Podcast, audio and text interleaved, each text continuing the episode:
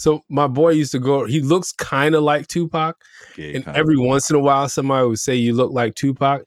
And he just went all the way in it. He would like never wear a shirt with, uh, wow. with his pants hanging down low. He didn't, he didn't get the Thug Life tattoo. He, but, he had um, the fucking bandana. I was with him once and we got free food at McDonald's. Because we were with my man Big D. My man Big D, he looks like somebody's bodyguard. Yeah. He's yeah, probably like yeah. six, seven, six, eight, yeah, and like three hundred fifty, four hundred pounds. three hundred fifty yeah. pounds. How am I gonna say? He's about three hundred, three fifty. He's a big yeah, dude. He's about three hundred, three fifty pounds. Big dude. And uh, he looked like somebody's bodyguard. And D said, yeah, this is Tupac. And they said, what? He's some Big Macs. Wow. This is the new motherfucking intro. Someone don't want their voice on the show. So now we have a new motherfucking intro. So sit back and enjoy the fucking show. Welcome to Decoding forty. What's up, ladies and gentlemen? It's another episode of Decoding forty. I am your host this week, Vincent Perez. And on the left or the right of me, I got my main man. This is your boy L dot O dot, a k a the Danny Terrio of Disco Naps. I tried to get a disco nap today. It didn't work out. I took a five-minute nap, and I am still going. Oh, that's awesome. Those five-minute naps be feeling like thirty hours, though. Yo, I'm I'm really, like, feeling still refreshed. It's crazy. Uh, this is Alaric. Those fucking disco naps. It's like putting your charger in for five minutes just to get it like ten percent. Right. Power up. All you gotta do is make it home. So uh, who wants to start off this week? I don't have much of a check-in. Um, we went up to Connecticut for the uh, weekend to celebrate the Easter weekend. Kids really only care about stuff that they can find in hidden eggs, mm-hmm. and candy, money. That That's where it is. Oh, but shout out to, I got to give a shout out to my brother-in-law who played four, counted, one, two, three, four full court games on Saturday. Wow. And he is what? three years younger than us. He played what? How many games? Four full court games. He must play regularly. He does play regularly, but I still, okay. that was still impressive. Yeah. Because uh, I was like, yo. I'm not running a full right now. I'm, I told him I'm not even running full plate, a quarter. Baby. I'm not running. A, I'm, not I'm running, running a full plate. That's two turkey wings, macaroni and cheese, right. and some fucking greens, and I got a plate next I'm, to the yams. No, I'm not even running an eighth. Yeah, it, it, I'm not it, even playing horse. Yeah, right. I can play horse. I can still play horse. Play horse. But uh, that was pretty much it. But um, yeah, that's my check-in. Yeah, like Leon said, it's Easter week, which means the kids are not in school. Mm. And uh, I am here with them. And it's only Monday. Let's get fucky, fucky, fucky. Yeah, and I'm here with them. No, I mean it's it's cool. Like they're they're they're they're good kids, but like my son doesn't listen. He doesn't listen. He's got that. Hard I don't head. know that. Yeah, he's got my energy. Mm. Where like you say, hey, don't do that. And while you're looking at him, he starts doing that. And like, fuck your I, couch. Didn't I just get finished telling you don't do that? Yeah, he'll have- say no. Wait. He'll say no as if you are the you're you're bugging. You didn't tell me that. You didn't just say that. His Jedi skill early. He is. Oh, my bad. I didn't hear you. Wait, wait, wait till he starts doing this. No, tell me business. No. every Caribbean, every Caribbean child knows better than to do that. Yeah, he'll have the fattest lips on the block. tooth, tooth loose. Mm. It's not even time. No, it, it, it's it's been okay, but so you know, got you guys know that I've been anti-zoo, anti-circus. I don't really the idea of caging animals. I've never been into that, but my son I was really not aware of that. You were not aware of that. I know you have I, I a lot of things on your anti list, but I didn't yeah. realize zoo and circus were on. I Zoos think I remember hearing the circus on thing that before. List of of like, it's on the same list as Disney and you know no fun. Go ahead. It's on the same list as Disney and Christmas and Nickelodeon, right? Yeah, Nickelodeon. Yeah, all of those things. Okay, all right. Butterflies, nigga. Yeah. I don't like butterflies. I don't like caterpillars, niggas. I don't like cats. I don't like candles, niggas that smell good. I don't like oils, nigga. I don't no. like none of that shit. Very, very specific reasons for each one of those things. And I'll I'll be happy to write it down for you. No, no thank you. I, no. I, I, I didn't think so. Word on it. Yeah. Right. But anyway, um, so I've, I've been anti-zoo, um, but my son really, really loves animals. Like, he runs... I. He he he loves this this show on P B S called Wild Kratts, and yeah. he watches that all the time. If you ask him what he wants to be when he grows up, he says he wants to be a cheetah. If he if anything animal related, he is completely into it. Like, I bought him a book on cheetahs, and he walks around it. He walks around the place like a Pentecostal priest with a Bible. You would think that he is going to read turn scripture. To page three, and the cheetah said, "Growl. I move fast to the plains." Next page. Who reads the next verse? Read, read, mister. He hands and it to my eagle. Daughters. Read. Look. And the eagle said to the cheetah, "Watch out." Wrong chapter. Read again. Oh, my goodness. That's what's up. So we took him to the Bronx Zoo yesterday. Oh, wow. I caved. Not only did I buy tickets to the Bronx Zoo, I bought a membership to the Bronx Zoo. Wow. Because it was cost effective. And things you do for your kids. Yeah. It's, it was cost effective to just buy the membership, because here's the other thing. You the Bronx Zoo with that, right? Expensive. But you can go to any zoo in the New York system yeah, with that. Yeah, right? yeah. I That's can go about. to any of the zoos, in the aquarium. Buying tickets to this shit is expensive. Mm-hmm. It ain't cheap no it's more. forty-one dollars for an adult, thirty-two dollars for a child. Oh, wow. So for four of us, plus tax, was one hundred forty-seven dollars. With the membership. I was like, what the fuck? What did the I membership thought, bring it down to? No, the membership is more, but I know no, that we're going to go back. Tickets?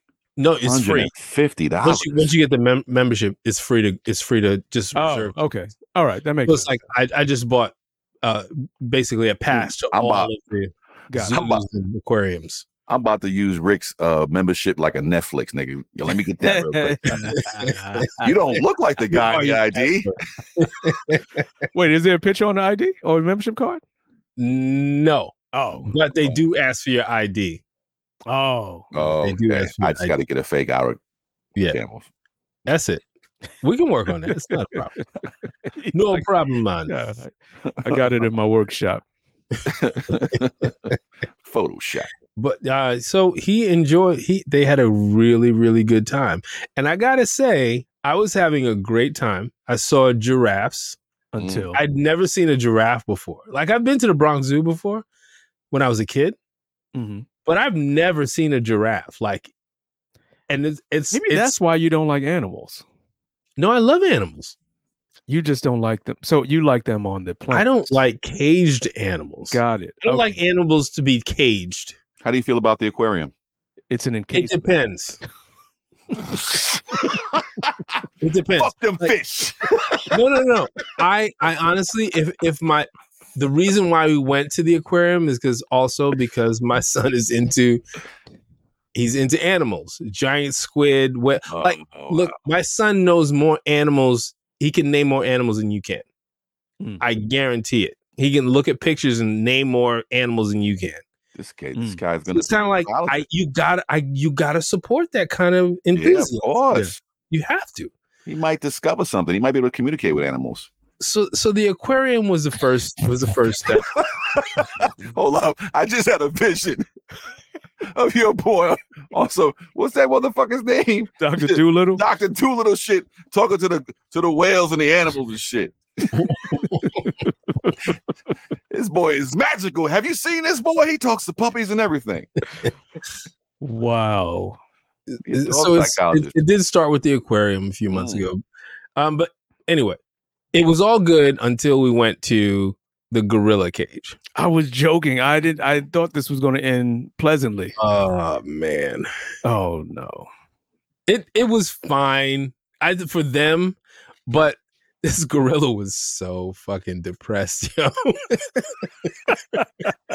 Yo, this gorilla, because it's like hundreds of people now. We went early, mm-hmm. but then by the time we got to the gorilla section, like the place had filled up, and there's like hundreds of people now look looking at the gorilla, and the gorilla was just looking like this. The gorilla was saying, "I wish I could one of you motherfuckers I put your hand in and I rip that motherfucker off and beat you with it." And then I don't know why, but it reminded me of when they used to have the human zoo. When, when mm. that was a real thing, and I could imagine a person being behind glass. I know it's it's, it's an it's an ape. That's we just think like, but they're intelligent beings. Like they they know, they understand what's going on around them, and you're locked in this cage to be looked at, and there's nothing you can do about it. Mm. You can't even fight back. There's nothing you can do about it, and that's the rest of your life. And day in, day out, hundreds of people file through to look at you, hoping that they. And I saw, huh? I said they'd be sitting there hoping they can get their hands on somebody. No, they were defeated. That's what I saw on that. Uh, that's what I saw on that monkey's face. Just give me my fucking. That's what I saw on that ape's face. Was that it? It, it was that defeat. Yeah, that motherfucker was like, "What time is dinner, man? This shit is bullshit. Fucking white people, black people, Spanish people looking at me. Somebody but threw a, a plate of rice and beans over the glass the other day, man. Fucking motherfuckers. Those wow. poor, man, those poor animals, man. They all fucked up. I what mean, what's the alternative? They live in their natural habitat and get hunted down." Or not. Or that's I mean, getting hunted down is not good either. I don't agree with that. They could just live where they live and we leave them alone. But but this is not something we started. I just want to say that. This is something uh, Europeans started. Just put them in a zoo for crying out loud. We'll call it the zoo. Well, you know, I, I agree. I don't know the history of it, but it makes sense to me. I can, you know. I, I it's just I like I, I don't I want to support my my son's enthusiasm for animals and his love for animals, because I don't know what that's going to be. Maybe he will become Doctor Doolittle. So it feels like, OK, I'm going to I'm going to cave on this this thing just so that he can get that experience, because I don't know when we're going to go on a safari in Africa. I don't know if we ever will be able to do that. But, you know, that's my check-in. I fucking forgot it was even Easter weekend, man. Like, you know, I, I went, I got up and we wanted to, uh, what was it, Saturday? Saturday. So the whole weekend, uh, I guess certain establishments were just closed from Good Friday till, I guess, today. So I wanted to order my, order some Mexican food from my uh, favorite Mexican restaurant. And the wife's like, oh, we're going to eat. We're going to eat. We're going to eat. We'll eat it with, you know, my wife's on a really strict diet right now. You know, shout out to her. She's really doing her thing. I'm very impressed with her, her working out and everything like that. I wish I could do what she does because I'm so lazy. But back to the Mexican food. So I I fucking wanted Mexican food. I call these motherfuckers up, and what do I get? An answering machine. And she's like, we're closed today and Easter. Have a good day. God damn it, I really wanted one of their burritos, but I had They to. don't play that. They don't play they that. They don't play that. That's Easter, right? So we wound up having to go to the supermarket and buying stuff to make tacos. We made tacos. And uh, what else? We made tacos last night. Uh, we made them on, I think it was, was it? No, it wasn't last night. It was Saturday into Sunday. Oh, we made them Sunday night. Yeah. Fish tacos. But go on. On Easter, on Easter you want to order Chinese food because they don't give a fuck. Yeah. What you want? Um, on Christmas, you want to order Chinese food. Yeah, they don't give you can order Chinese food no matter what day it is. That's true too. Okay, the fucking nuke would be coming in. What do you want? Two chicken wings, fried rice. Ah, it'd be the middle of Ramadan. You could order Chinese food. You can order Chinese food with pork fried rice. Um, let's go fuck. Just coming to the mosque. You want fried rice? Pork fried rice. The mosque. Okay. Don't give a fuck. Um. Then it was Easter Sunday. Didn't we won't last this way. It was, it was Easter Sunday. What'd you say? We won't last we won't, this way. We won't last this way. We, yes, we wouldn't like. We, oh my goodness! Right. He said it like uh, Martin Luther King. But, we will not last this way. We're going after Muslims, Christians. Uh, go uh, on. Everybody can. Everybody hates us. All right. Um. So Easter Sunday do came and passed. Hmm? I said, but, do Buddhists now. I don't know. Buddhists. They, they, they, you know, what do they do? They eat bamboo straw, whatever. They, all those little penguins. Or no, the pandas. They're like pandas. The penguins. They do kung fu and they, uh, you know, they kung fu they, penguin, kung fu pandas. I don't know what the fuck they are. Um, no. So Easter Sunday came and went. Really wasn't. It doesn't mean the same thing like it used to. Like when I was a kid, you know, that was the only time we went to church, maybe. Um, right. But I do enjoy looking at I G and Facebook and all of these people in these loud ass Easter outfits. And one of my biggest pet peeves in the entire world, when I see this, it makes me cringe, is when I see someone wearing an Easter suit and on their sleeve, they still have the tag. Yeah. Mm. With whatever name brand, it could be Polo, you know. It's not. Yeah, it's whatever, it's whatever, you know, whatever fucking, never Polo. Yeah. Whatever name, uh, brand, uh, fucking thing it is, that whatever fucking Macy's or JCPenney's they got the suit from. I hate to see it. And, and, and it's always, you know, anyway. Um, Did you see a lot of matching outfits of couples? Didn't see too many of those, just poorly dressed people. Oh. You know, mm. It's poorly dressed, you know, and then you just yeah, they didn't fit. The suits don't even fit right. It's like a chopper suit. They got these fucking zoot suit size suits on and shit. The Steve Harvey collection. Mm. Joseph A. Banks. Brought to you by Joseph yeah, A. Banks. Yeah, yeah. You get three suits for four dollars. yeah, uh, yeah, yeah. So yeah, basically that's it, man. I, I didn't uh what else? Nothing much. Just getting all right, then wrap man. It up.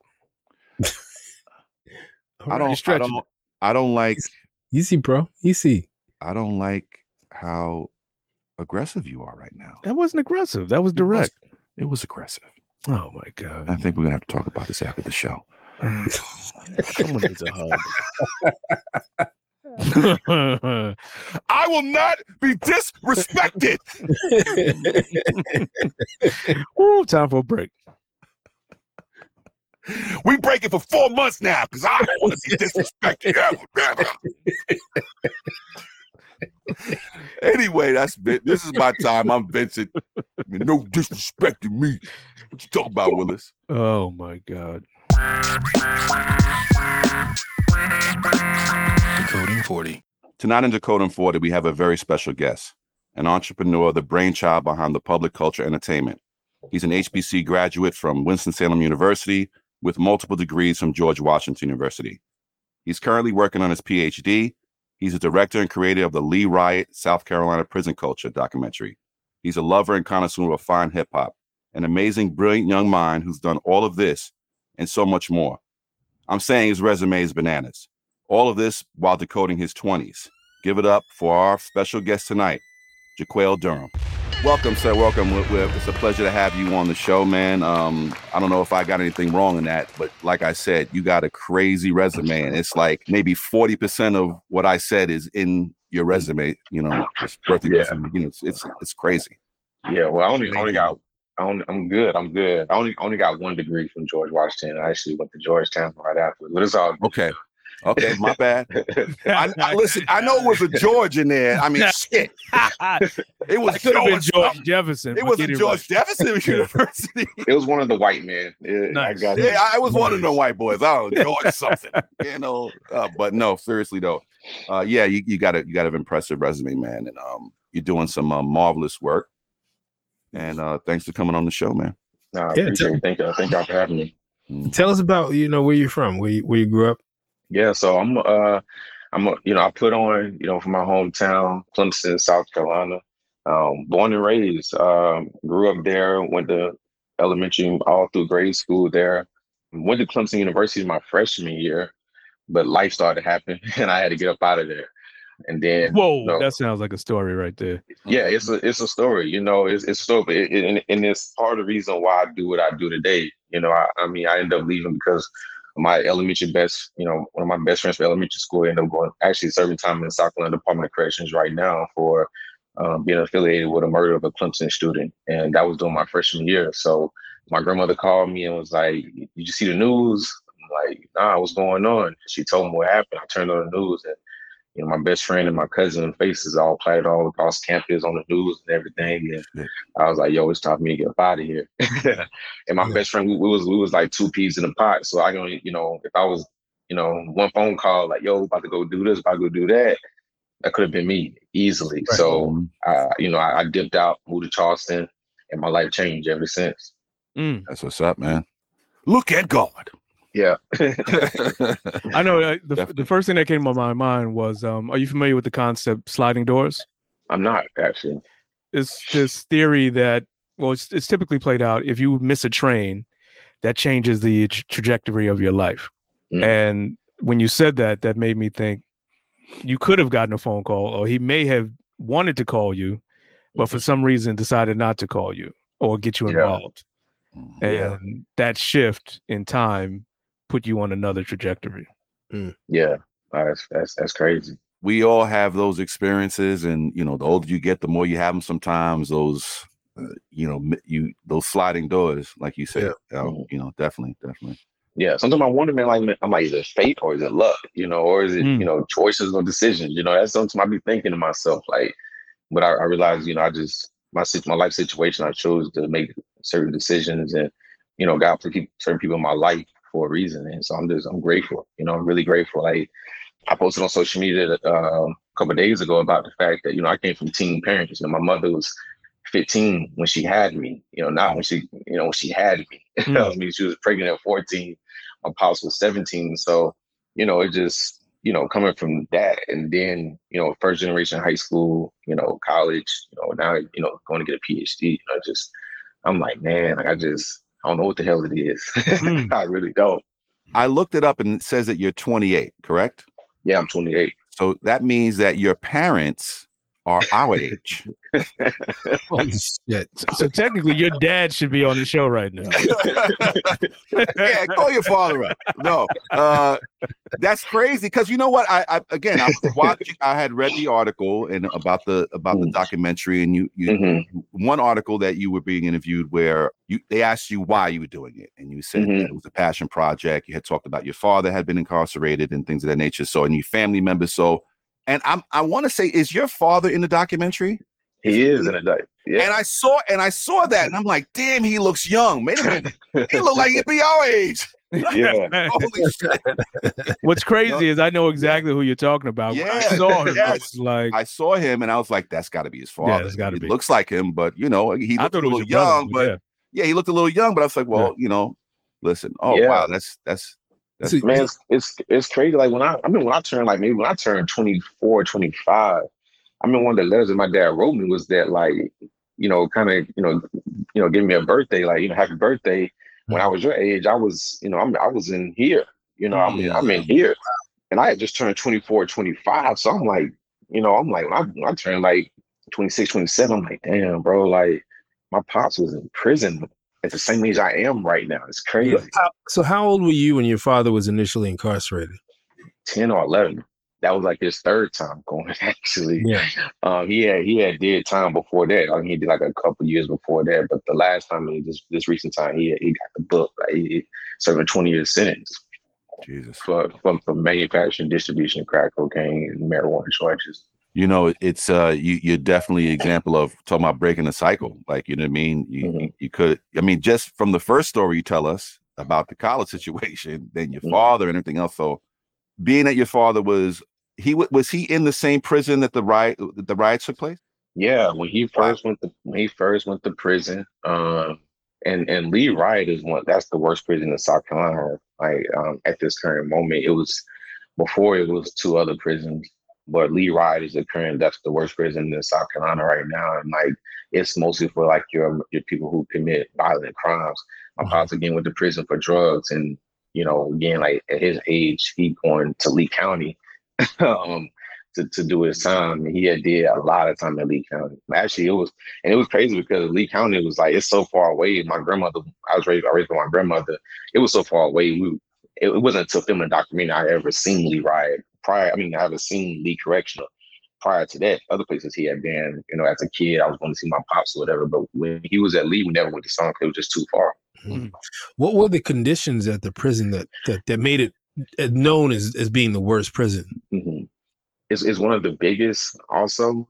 It's like the biggest prison in, in South Carolina. So what, what made it the worst was was the fact that during, I don't know, I don't want to say during, it wasn't during COVID, but it was just the fact that that was a sh- staffing issue in all of South Carolina prisons.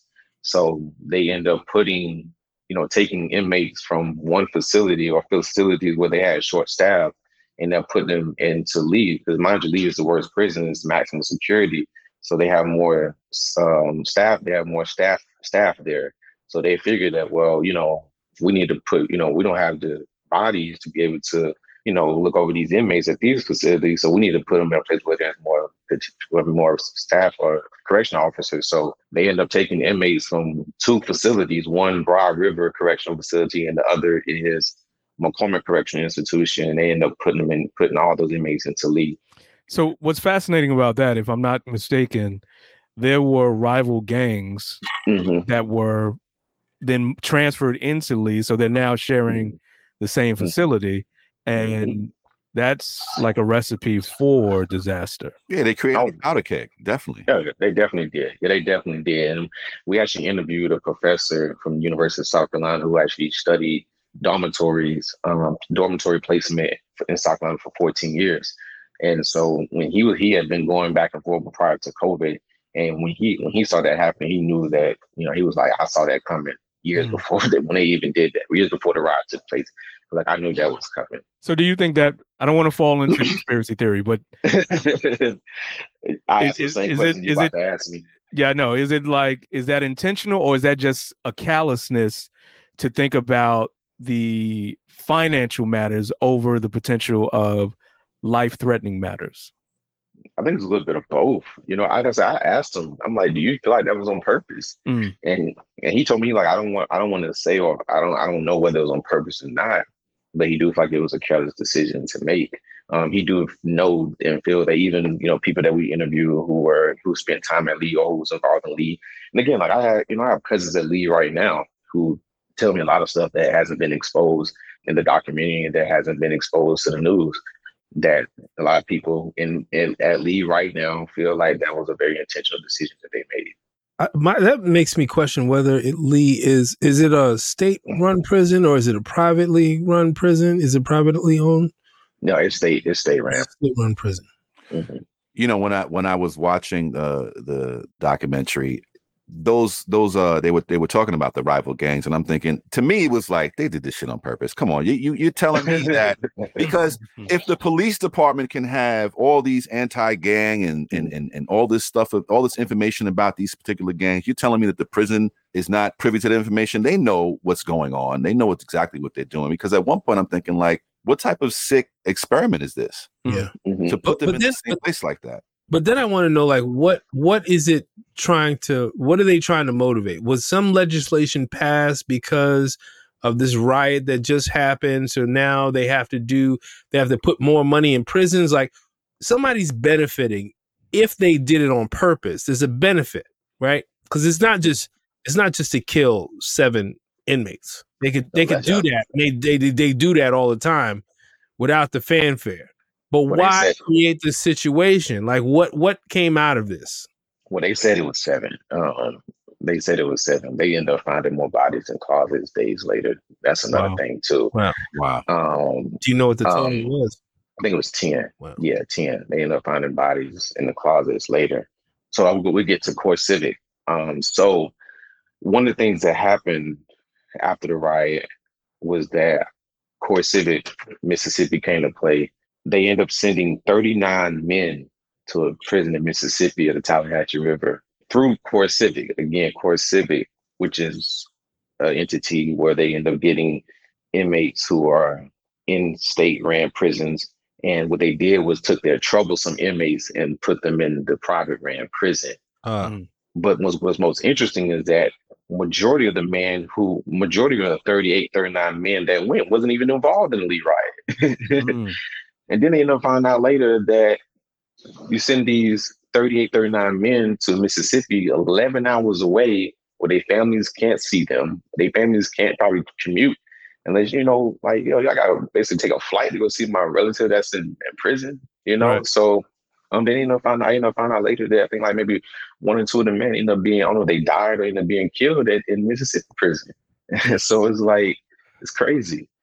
Like, Alaric, I hear where you're coming from. I think that it is really just a matter of dehumanizing people and not seeing them. Once you have have have, have entered into this system, you own, you you're simply chattel.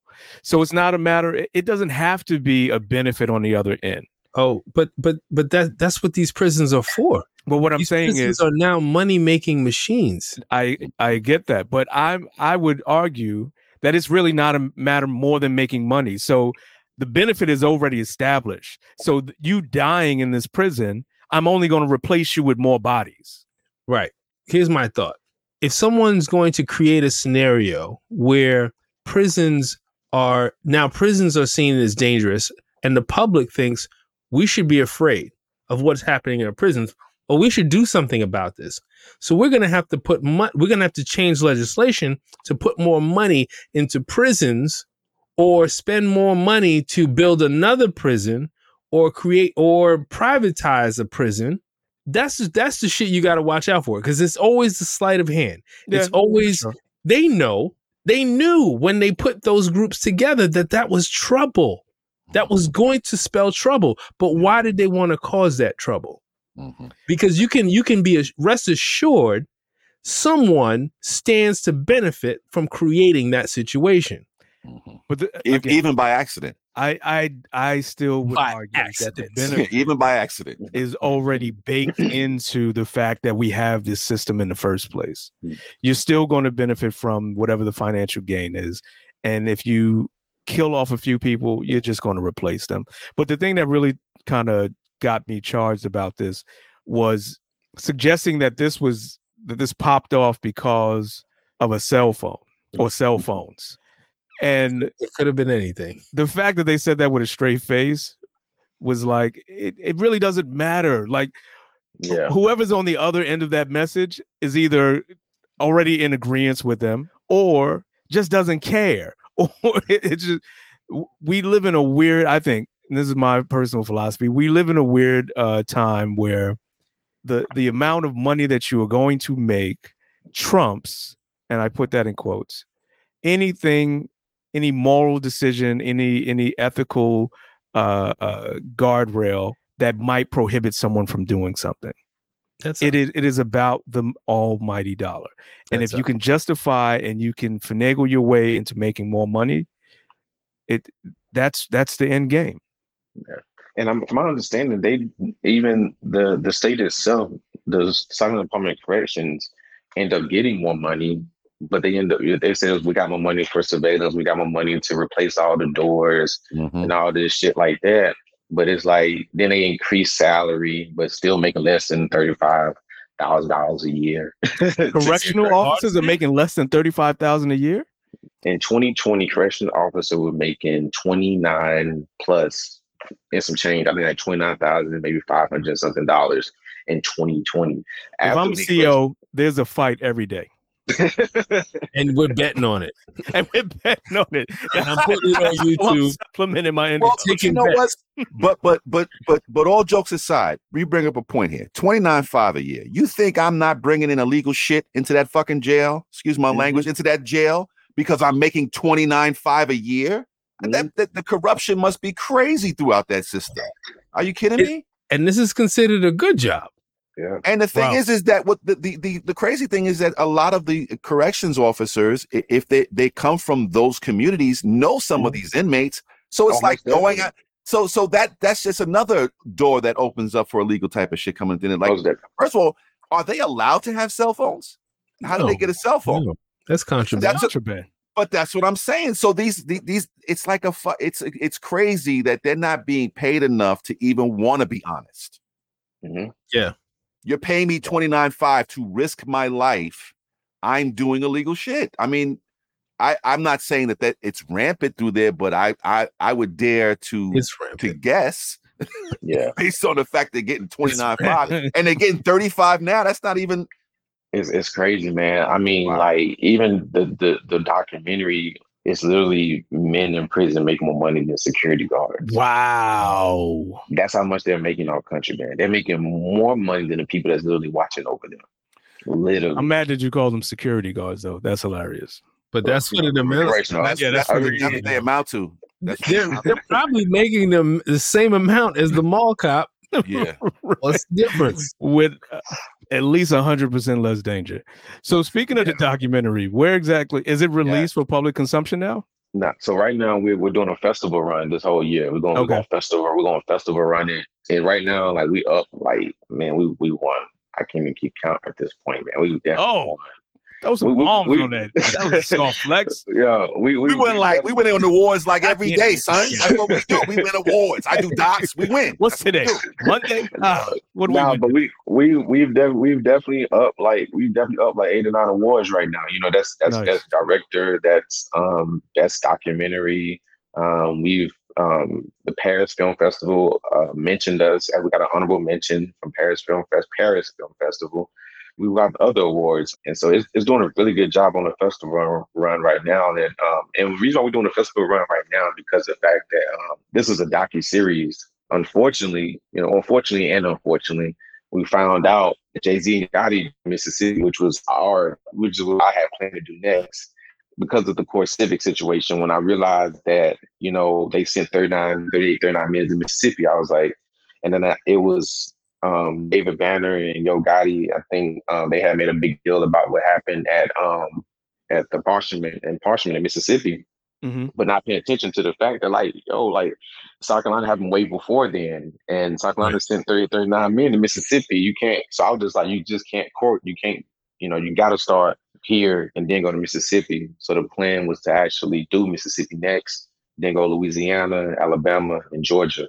And so, um, so we decided just I was like, look, let's just festival run it. Let's see who will, who will throw the bag, and mm-hmm. we'll finish it out. And so we found out that Jay-Z in Mississippi doing pretty much the same thing that I did with South Carolina. So I'm just like, cool, I'll let them have that one. We just go to we go to Louisiana, but before we do Louisiana, we'll just see who actually is going to um, who's actually going to you know want to pick it up. Because I mean, right. it, I I had conversations with people um, prior to me even going to film it. You know, people, you know, with production companies, and they loved the idea, they loved it, and but they were just like, you know, they really couldn't put the concept together. They they really didn't understand it. It was just like, you really want to tell a story about prisons in the South? I'm like, way worse than prisons in California and New York. You know what I mean? Like, or or, or just the simple fact that every time you hear about prison, everybody talk about New York, everybody talk about California, everybody talk about Texas. I'm like, yo, like, let's, I'm, I mean, I'm like, yo, let's go down south and talk about what's going on down south. Well, right. I mean, the the the actual the, the culture down there in the South. I mean, you the the racism is just ripe. I mean, it's it it's fresh off the vine, baby. Like that shit down there is. I mean, racism everywhere. Racism's everywhere, but in the, when when you but typically when you think about the South, you think that that goes hand in hand, and that that area, those areas you're talking about, mm-hmm. you know, exclusively have a lot of racist mm-hmm. motherfuckers running the town. I mean, we we've seen mm-hmm. we, we've seen history. We've we've either lived through it or we've seen it, so we know what's mm-hmm. going on. It, I mean, I, you, if you think about it, after the end of slavery, the South has. Their history is of locking us up, whether it was for loitering laws and and and putting us in chain gangs and, and in work gangs. It's not stopped. Yeah. You know, they wanted to keep us in bondage this entire time. And I, I think the, the, you know, the this, laws this were developed on, that way. This tough on crime shit that comes out of the South, too, is I think is part of it. I mean, they are saying critical race theory. I mean, the actual critical race theory. Mm-hmm.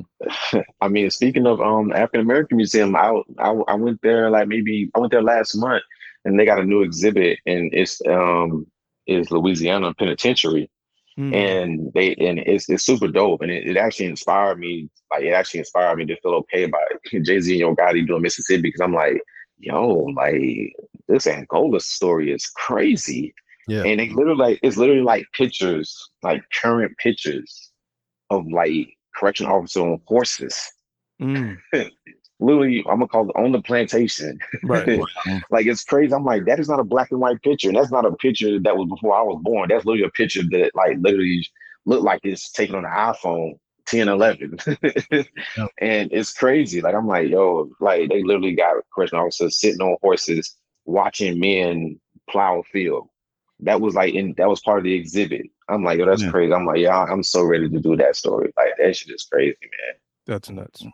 So wait, I want to go back a little bit. You mentioned Core Civic, mm-hmm. which I didn't realize had changed its name from what most people probably know as C C A, the uh, we, we, Corrections we, Corporations of America, which is basically the poster child of privatization in uh, prisons, in, in the industrial um, prison industrial complex. Prison, yeah, prison, prison industrial yeah. complex. And then uh, news just came out. I think it was Rick who had shared the article that Thurgood Marshall Junior is sitting on the board of uh, Core Civic. Core Civic, but is also obviously an important part of the Marshall Project. But the obvious conflict of interest is there. I didn't hear anything about this story at all. Mm-hmm. Um, I'm curious to know if you have any thoughts on the the conflict and uh, Marshall Junior's uh, impact in basically perpetuating the privatization of uh, prisons. Yeah, I think, and one of the things that I always say that, like, one of my sheroes is Angela Angela Davis, and you know, before racism, capitalism was a thing. You know, that was like the, that was like the topic. That was the conversation that what you know us as Black people, African people, really need to focus on is capitalism. And it seems to me it's just more of a you know, there's money involved in that. you know, there's, right. I mean, sitting on any board is is really like I was telling a friend. That, I was telling a friend earlier today. I'm like, I'm like, did you know that um, people sitting on school boards, you know, they get their friends who are construction company or own construction company to bid in on some of these schools that they built, and they probably get them a cut of oh, a percentage sure. of that. All day. All you know, day. I'm like, you know, I'm like, man, that's crazy to think about it. So I'm, I, to me, you know, I'm not shocked, you know, because I always and I, I tell people all the time, I'm like. To me, people people who who come from privileged spaces don't understand certain certain you know or detached from certain situations, you know, or detached from certain re- reality for certain people. And I I personally just feel like you know when they think, thinking about people like a Thurgood Marshall Junior, you know, his legacy, you know, he's a very privileged individual, and so for him to be able to understand what someone like myself who had a father who was in prison, if I'm sitting on a board, you know, I'm trying to figure out a way to, you know, look, I don't give a fuck how much money it is. You know, we need to abolish the prison system. Mm. It's what it is. You you can never find me as someone who's sitting on the board of Core Civic and, and really trying to figure out, possibly figure out how to get a coin out of the situation or, you know, figure out how to make it better. Ain't no making it better. You're just abolishing the whole system and get, mm. get ball up and get rid of it, you know? Because I, I actually lived that life. I know what it's like to actually have a father or a family member or a cousin that's in prison. So ain't nothing that you can say convincing me to make me feel this system is okay or whether or not it needs to be, you know, um, you know, it just needs to be abolished. Like, ain't no rehabilitating, you know, that I, you can't convince me of that otherwise. So I just feel like people like that, you know, who are who come from, to me, I just feel like privileged situations, whether they Black or white. We have Black people who come from privileged situations who just are out of tune and out of touch with the reality. Real niggas who really deal with real shit. It's just how I feel it. What's good, people? This is Alaric. If you like the show, then make sure you subscribe to Decoding forty on I G, Facebook, YouTube, TikTok, Twitter, Tumblr, Reddit, um, Tumblr. Did I say Tumblr? Flug. That's new. It's brand new. Just came out. Flug, Etsy, Pinterest, Friendster, Hamster, X-Hamster. Oh, wait. That's my private account. Don't follow that. Decoding forty. I've, I've heard you describe yourself as an abolitionist. Mm-hmm. What does the world look like without prisons? So to me, and I, I make it clear, it ain't it ain't opening all the doors to Rikers Island and letting everybody out and just saying go run free. It ain't that. I think, you know, like you mentioned earlier, it's really about figuring out how to make everyone whole and everyone heal and figuring out other mechanisms of punishment. And I just think that we, you know, this society has been conditioned that punishment is means confinement. And it, and it always shouldn't mean confinement. you know, punishment can mean restitution. It can mean that you don't go to prison until you die, or that you're there until your sentence is up. It can mean that you really is in a facility where, as a collective community, we figure out how to make you whole and how to make you heal. And we figure out ways how to not make you do what it is that you've done again. I think that, you know, as David said it best, you know, prison don't disappear, you know, um, social issues, they disappear human beings. And mm-hmm. I think that it, it just is not, it doesn't, it never addresses the root of the issue. And right. so I think that we have to really figure out as a collective, as a society, as a community of people, what that look like. And and for me, I just figure out that we need to figure out other mechanisms of punishment. And because the reality is, you know, people continuously are doing the same thing. Like, you probably got a lot of motherfuckers in prison for murder, you know, mm. and if the first person went to prison for murder, that didn't stop the other, second, and third, fourth person from going to prison for murder. It's like, it just, our system obviously isn't working. And so for me, it's like, we have to figure out what are other ways to make someone not a shooter. And, you know, of course, people always ask me the, the most, you know, what about the most heinous crimes?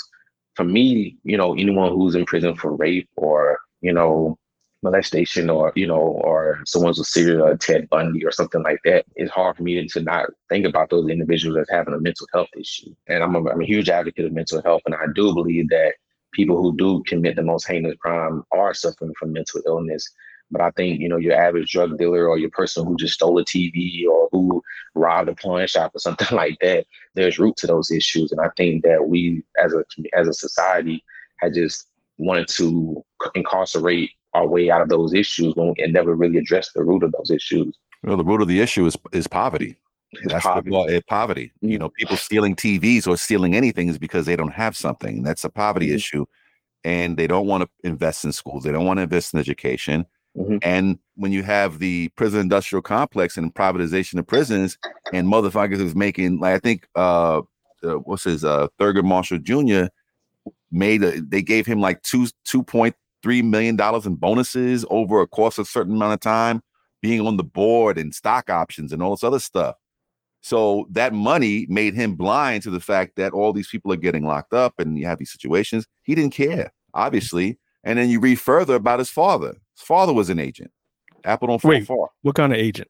Thurgood Marshall uh, was an informant for the F B I during the Hoover years because the N double A C P at the time, it was during McCarthy era, the communism. So he felt that if he, and he was, a, and at that time he was a lawyer with the N double A C P, he gave information about communism or communists to keep the heat off the N double A C P. And he was, and then later becomes the Supreme Court justice, correct? I'm just going to say allegedly. Yeah, and okay. allegedly. And that's another conversation because I'm I might be able to take a different take on what you just said. I, that's why I didn't even want to. Family a bunch of rats. I didn't want to go I didn't want to go there. The kids are rats. Oh, Lord. I well, didn't go there. That's the last show. Uh, Jaquel, thank you for being on the last show because we are going to get.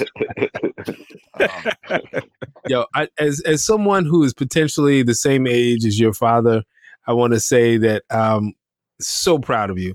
You are a smart kid, and I feel like I feel I'm calling you kid only because you know I'm at least twenty years older than you. Yeah. Um, but I, mean, I, was, I was like, they ain't about to call me sport and all kind of shit, man. Uh, you're, a sport, you're a pretty smart kid. Good job there, kiddo. Good, good no. job there, kid. You, you're, you're smart, and I feel like you you really you know, shed some light on, on some very in- important topics and um, taught us some things, and that's that's what it needs to be. It always needs to be this generational exchange, mm, and sure. uh, that's what I'm saying. Proud to have you here on the show. Proud of the work that you're doing, and and look. These guys will tell you I am super critical of when I see uh, everything, documentaries, television, film, because because I work in that space. So when I see something that's not, eh, I'm I'm always. But I gotta say, your shit, it looks great. It looks amazing, yeah, nah. well done, and I can't wait to see the entire um, project. Nah, I appreciate it, man. You know, it, it's man. I'll tell you, man. It. it You know, one of the things about, you know, I, I'm similar. I'm very critical of a lot of stuff. You know, I don't, I don't like a lot of stuff. Yeah. Um, but, you know, it, it's really, you know, I, I've done, I did my homework on that project. You know, um, mm. I, I was personally affected. You know, like I said, like I said earlier, passion project. So that's what really made it. Um, I think be done so well. You know, I mean, I found out when I found out about the riot, I mean, I was with my pops and we walk around the store and I'm literally, you know, just walking around the store, strolling, you know, strolling on social media. And I'm literally going to Facebook and like, I'm literally seeing a riot happen, you know, like literally live on, on Facebook Live. Right. And I'm like, yo, I'm like, yo, pops, look at this. And I'm like, what you think? What you, you know, he like, damn, you know, he just, you know, like he knew exactly, you know, like, it was almost like he, like the way, he, you know, I can't really describe, I mean, but I felt the energy. Mm. Like he, like he, you know, cause he had just came home like a year before that happened. Mm. And, and he, you know, he'd been a riot himself. And so it, it was, you know, it's, it's crazy. You know, I, I see a lot of problems like you doing their homework, you know, um, I tell people all the time, yo, like even living in D C, you know, sometimes I put myself in environments that, you know, that I normally wouldn't, wouldn't be in, you know, I get on the bus and, and ride around D C. I get on a train and ride around D C and just think, write, write notes, reflect, listen to music, and just putting myself in environments where I can, I feel like I can be creative and just like, you know, get on the bus and just ride around Southeast D C and just see certain scenarios and situations that remind me of my, my upbringing as a, as a kid, my mom's or my grandmother or, you know, whatever, seeing some very beautiful stories that I'm like, I'm like, damn, that's, you know, just take notes. And so I put myself in, in in environments and spaces where I know where I, I want to tell the most authentic stories. And also to think about my, my upbringing and my community and where I'm from, just like, you know, it's just, that's kind of what I do. You know, I, I do my homework before I try to tell any creative story and make sure that it's, it's told in the most authentic voice ever.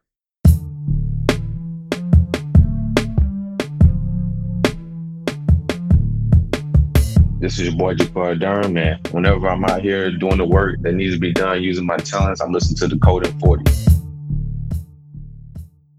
Before you go, I know you're a big hip hop head. I read, I read that you, uh, that you're a fan of hip hop. So, oh man, I was hoping that we get this question answered. I was so, like, yo, so, like, so I, I, I want to know because we're, we're all New Yorkers here, right? We're all New Yorkers. You got the hat, you see. We're all New Yorkers here. Jay-Z and Nas, who you got? Oh, come mm. on, man. That ain't fair. It, it isn't. Um, not supposed to. That ain't, okay, okay. so, so I will say this. The way Nas running right now, them last K D one, K D two, and I even throw, I, I throw um, Magic. Magic in there. Them three right there alone might damn near trump some of Jay-Z shit just by itself. Mm. Mm. It will, man. It will. Like, and I love Hov. I love Hov. Mm. But, you know, and I'll say Nas, like, for me, Illmatic, best hip hop, best album mm-hmm. ever created, mm. best body of work ever created. And I'll say after Illmatic, I always go straight to It Was Written. And I'll say Nas had a pretty dry run mm-hmm. up until, you know, the project that Kanye did was cool. But K D, really? You, you, you know what I was gonna say? You, Hold on, you skipping Godson?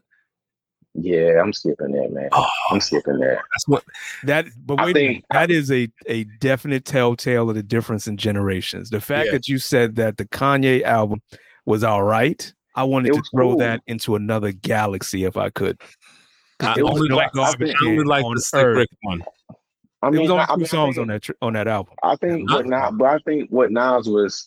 Was what to me what he was speaking on that, like he, he definitely gave he definitely threw some some grown man gems in that album still though, you know, like lyrically, not production, meaning like the production of it, but lyrically Nas was still spitting. Yeah, and I, I, sonically I couldn't get with it. Sonically I could not get with it. But yeah, yeah, I, I, it was I, different. I, it was it was it was different. But for me again, like K D one and two, yeah, and Magic, I put them up there with a lot of with a lot of whole body bodies with a With, with Hov, I damn near over Hov as yeah. of right now. Like yeah, sure. Hov's gonna have to come out with an album now. Yeah, he going he going he going to come out with three. He gonna come out with three dope. He got uh, three dope ones, man. Like, he's, out, he's been the teasing the, the world with four, these uh, features, but he's gonna have to come out with an album. The first Nas four got, C D album to come out. Nas got exactly what he always needed right now, and that was a producer. Yeah, and it, it's crazy to see because I'm like, you know, I see a lot of rappers now be trying to. I'm like, bro, y'all can't. That's ordained. Y'all can't recreate that. Y'all, oh, I gotta, I gotta get a hit boy. I gotta get a hit boy. Y'all, you can't do that. That's, that's mm-hmm. ordained. Yeah. That's ordained. It's you it's like it's kind of like Premier and Guru. It's it's like certain. It's yeah. like the Batman yeah. and Robin type duo, man. Yeah, you know, yeah. Those guys are just making great music right now. Yeah, they are. Yeah.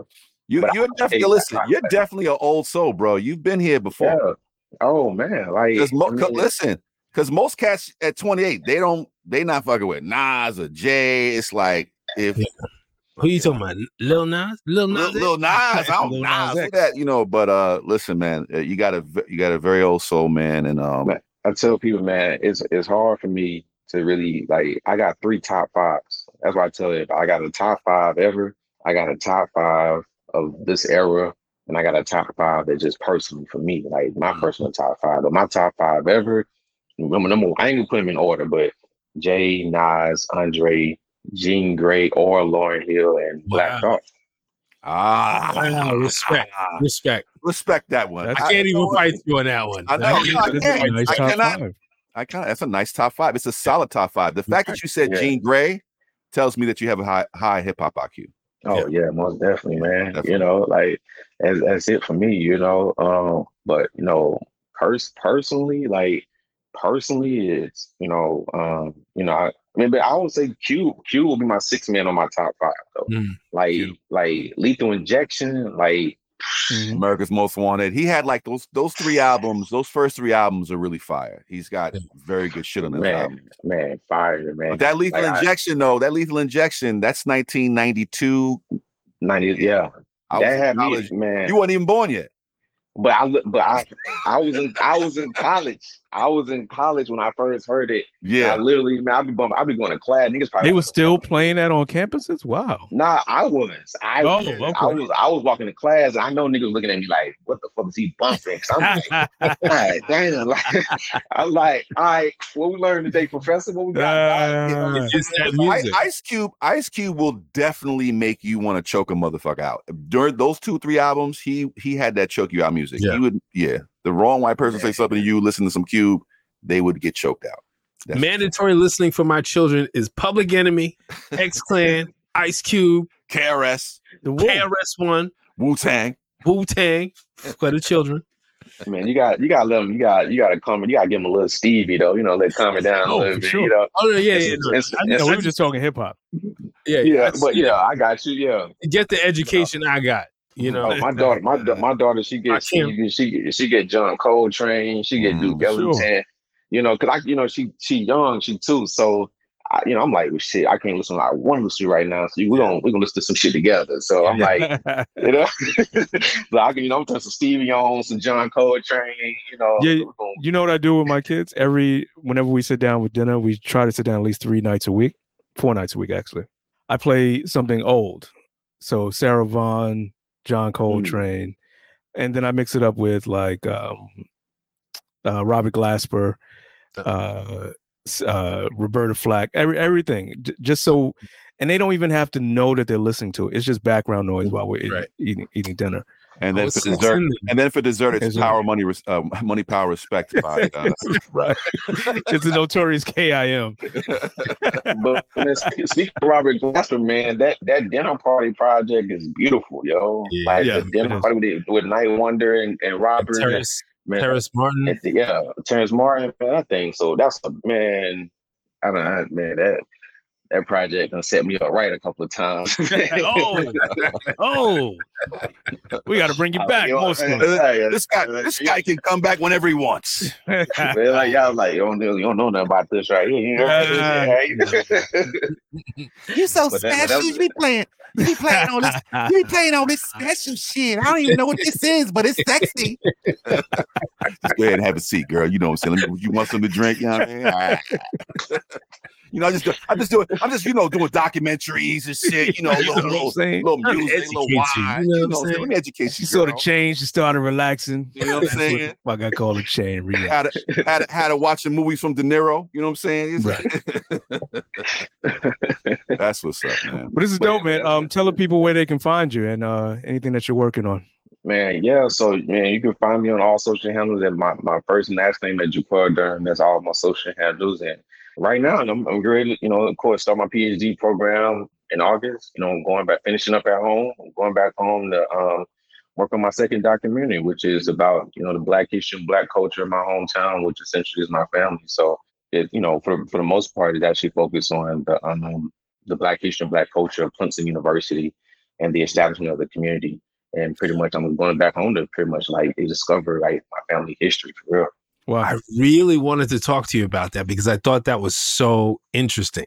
Mm-hmm. So you have these predominantly white institutions that are set down in the middle of some black communities. Like in the Northeast, it's Yale, because Yale is set down in the middle of a, a very mm-hmm. depressed, well, was depressed. I, don't, I think it's it's probably changing a little bit now, but um, in uh, is it New Haven? Is it New Haven? No, New Haven. Mm-hmm. Yeah. And I thought, I, I didn't know that this was also happening in the South. So, oh, it, or this was the standard. Yeah. So, I mean, yeah, I mean, the, the, so what I'm actually doing is I'm actually starting with Clemson, hmm. but I'm actually doing um, Clemson, Alabama, U G A, Florida.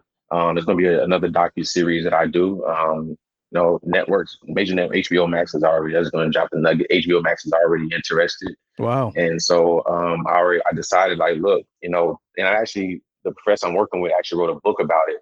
I met her and I was like, behoove, behoove. Like, I was like, I was damn near teared up. I'm like, yo, like you actually doing something that's actually, you know, I, something I always, you know, more than me. And I grew up here.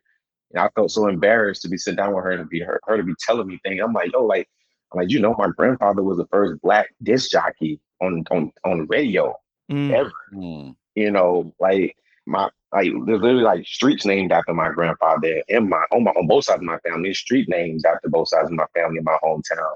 And so, you know, I was able to, you know, throw her some alley hoops when right before she published the book and was nominated or won History Book of the Year in twenty twenty. And so I'm actually taking her book that she wrote, putting it into documentary form. She actually working on the second book. She actually got a book deal to publish three books about the, you know, the black history and black culture of my hometown. And so the second part of the book is actually focused on the community aspect. So, you know, it was actually timing, you know, the time, timing couldn't have been any better for her to actually bring me, for them, the university to bring me in, because they've been actually felt like they, the, the thing that they was failing at was actually getting the community. Mm-hmm. And me, you know, having a nonprofit, you know, having my reputation in the community, you know, it is what it is. And so it's, it's a great time for me to going back home and actually like bring exposure and light, and the response has been amazing and beautiful. And, you know, my relationship to the community, to, you know, city council, the mayor, um, the university is, is, I'm, you know, I'm pretty well respected back home, and I'm just glad to be going back to be working on this documentary. And, you know, again, going, you know, pretty much I'm focusing on all universities and big universities that bring in money from football. I'm coming for every one of them. And I'm going to actually like figure out how to actually make people more aware and respect the fact that there's black communities in areas that are predominantly known as white communities, because of the fact that the university has overshadowed the African-American community essentially. Mm-hmm. And so I want to bring more awareness to the fact that, you know, people tell me, I'm, I'm, I'm South from Clemson. They're like, oh, the university. Like, no, there's black neighborhoods. There's black people that live there for real. Like, there's black people that live there, just that you don't know that, because university is coming in and gentrifying it. And niggas can't live there no more because they're coming too expensive. You know what I mean? You should be paying two, three thousand dollars where an area where your water bill probably only needs like thirty dollars. That don't make sense. Wow. Well, yo, sounds like I, a great project for Array, honestly. For, yeah, I, I want them to get Array. on it. I want them to get on it. I, I really would love a black production company to get on this with me, because I feel like it's such, you know, um, I've been watching High on the Hog, one of my favorite projects. Yeah. Um, again, another, pro- another documentary that's based on a book that a professor wrote.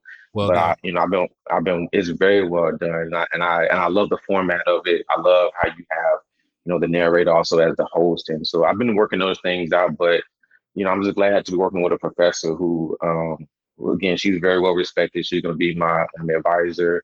I, I keep hearing, you know, I keep hearing your name fifteen times a week. You coming, Jaquel Durham coming, Jaquel Durham coming. I'm like, yeah, I mean, but, you know, I learned to make, I learned to make college work for me. I don't work yeah. for college no more. Like, I'm yeah. coming to this documentary. Y'all gonna get my education for free. Right. And I don't know what, I don't know what this is gonna come. I don't know what's gonna come from it. I, I really don't. And I told the professor that, Doctor Rhonda Thomas, her name, I told her, like, this, this project, I think is, this whole concept is bigger than me. You know, I, I hope that one day this, this whole concept and ideal of exposing, you know, the black history of predominantly versus South, leads to the fact that some kid one day will be able, from my hometown, to be able to go to Clemson for free because they from it.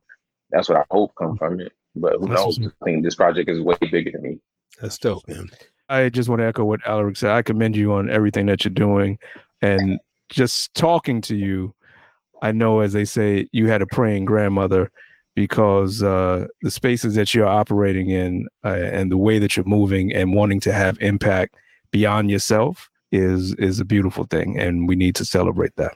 Mm-hmm, yeah, definitely. Appreciate, appreciate it for sure. I, I thank y'all. And she's still praying. Always. Yeah. She probably she probably can't get on her knees no more, but she praying. yeah, somebody I, I, my, my, my, my, my wife says something funny as hell the other day. She says, when black people say, I'm going to pray for you, that's it. That's, that's the, the prayer. prayer. Yes. When they prayer. say, I'm going to pray for you, that's it. Right.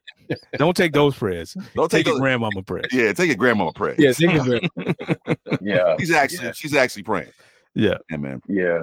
But yeah, it gets be- weird now because I go home, I go to my grandmother's house, and I'm like, I got this white ass Jesus on the wall, but you know, something, something unexplainable. I just, you know, you trying to make you trying to make a two part show over here. Now you going into white Jesus?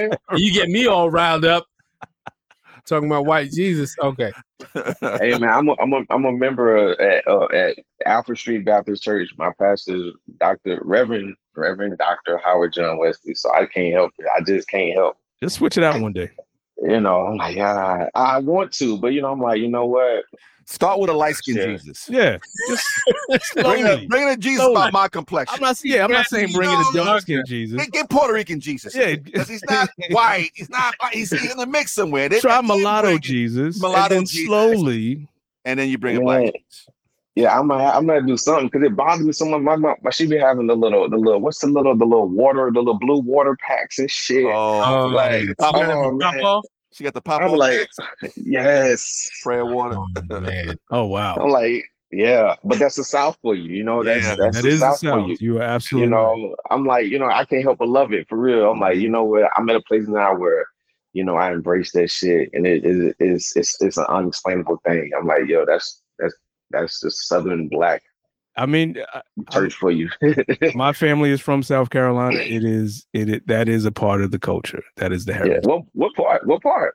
Uh, Sumter and Orangeburg and Ooh. Darlington. Darlington. Oh man. Yeah. yeah. Deep. Oh, man, that's man. over there by the red dirt. He was like, damn, yo, slave, slave. I mean, every, every, wasn't every time, slaves, y'all was slaves, slave.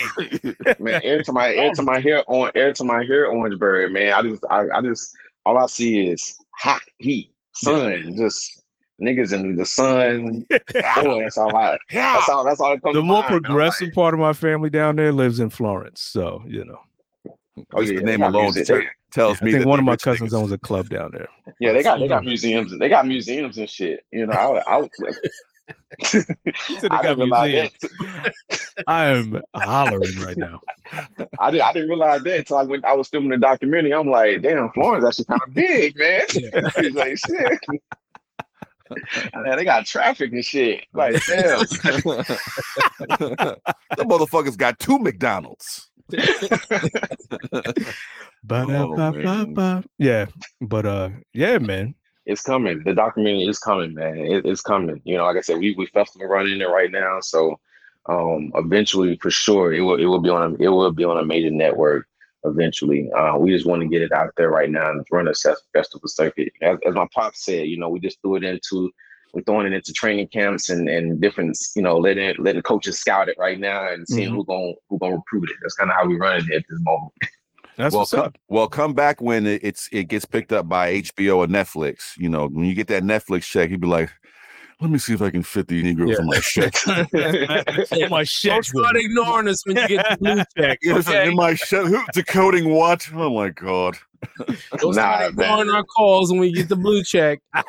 Not okay. Nah, man. Nah, man. This was this was dope, man. This was fun. Like, um, you know, we, we do a talk. We do a part two. We can do a part two, man. We can talk more hip hop. Yeah, we, obviously, well, yeah, we got yeah, you. Definitely. We got, we Next time you come back, when you're promoting the doc, when, when you get the Netflix deal, I'm putting it out there.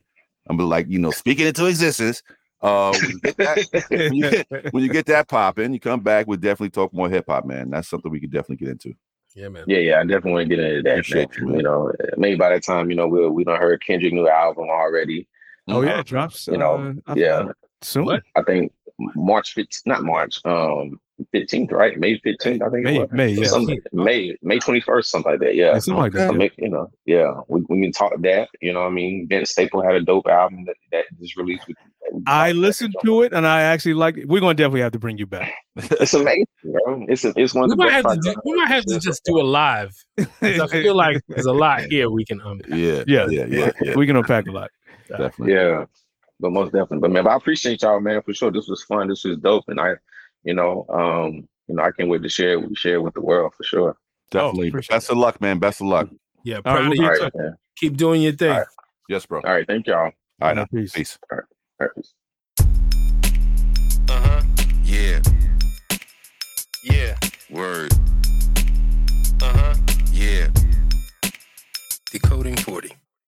Well. We've had another great episode of Decoding forty. We had a wonderful guest, uh, Jaquel Durham, with the uh, documentary uh, conversation. It was dope, man. I had a great time. Dude is a old soul. That no, motherfucker's one hundred seventy-five true. Years old and a twenty-eight-year-old man. Okay, uh, his he's Benjamin Buttons. He's Benjamin fucking Buttons. His hip hop I Q is dope. Uh, smart brother. Uh, I, I can't wait to see nothing but good things. Uh, no, absolutely. Like I, I'm. I, I don't know him. We just met this evening. Why am I beaming with pride? Because yeah. I see like this is the generation that's going to take over. I see him as the next leadership. Mm-hmm. Yeah. You know, when we're gone, he's the leadership. He's going to he's the one that's going to pass the baton to my kids. Right. Mm-hmm. Definitely. And that makes me proud. And, and my and my daughter. Yeah. Because yeah. I still got a little one, too. So, yeah, man, yeah. it's it's dope, man. It's dope. Uh, um. Any last words or what'd you learn today?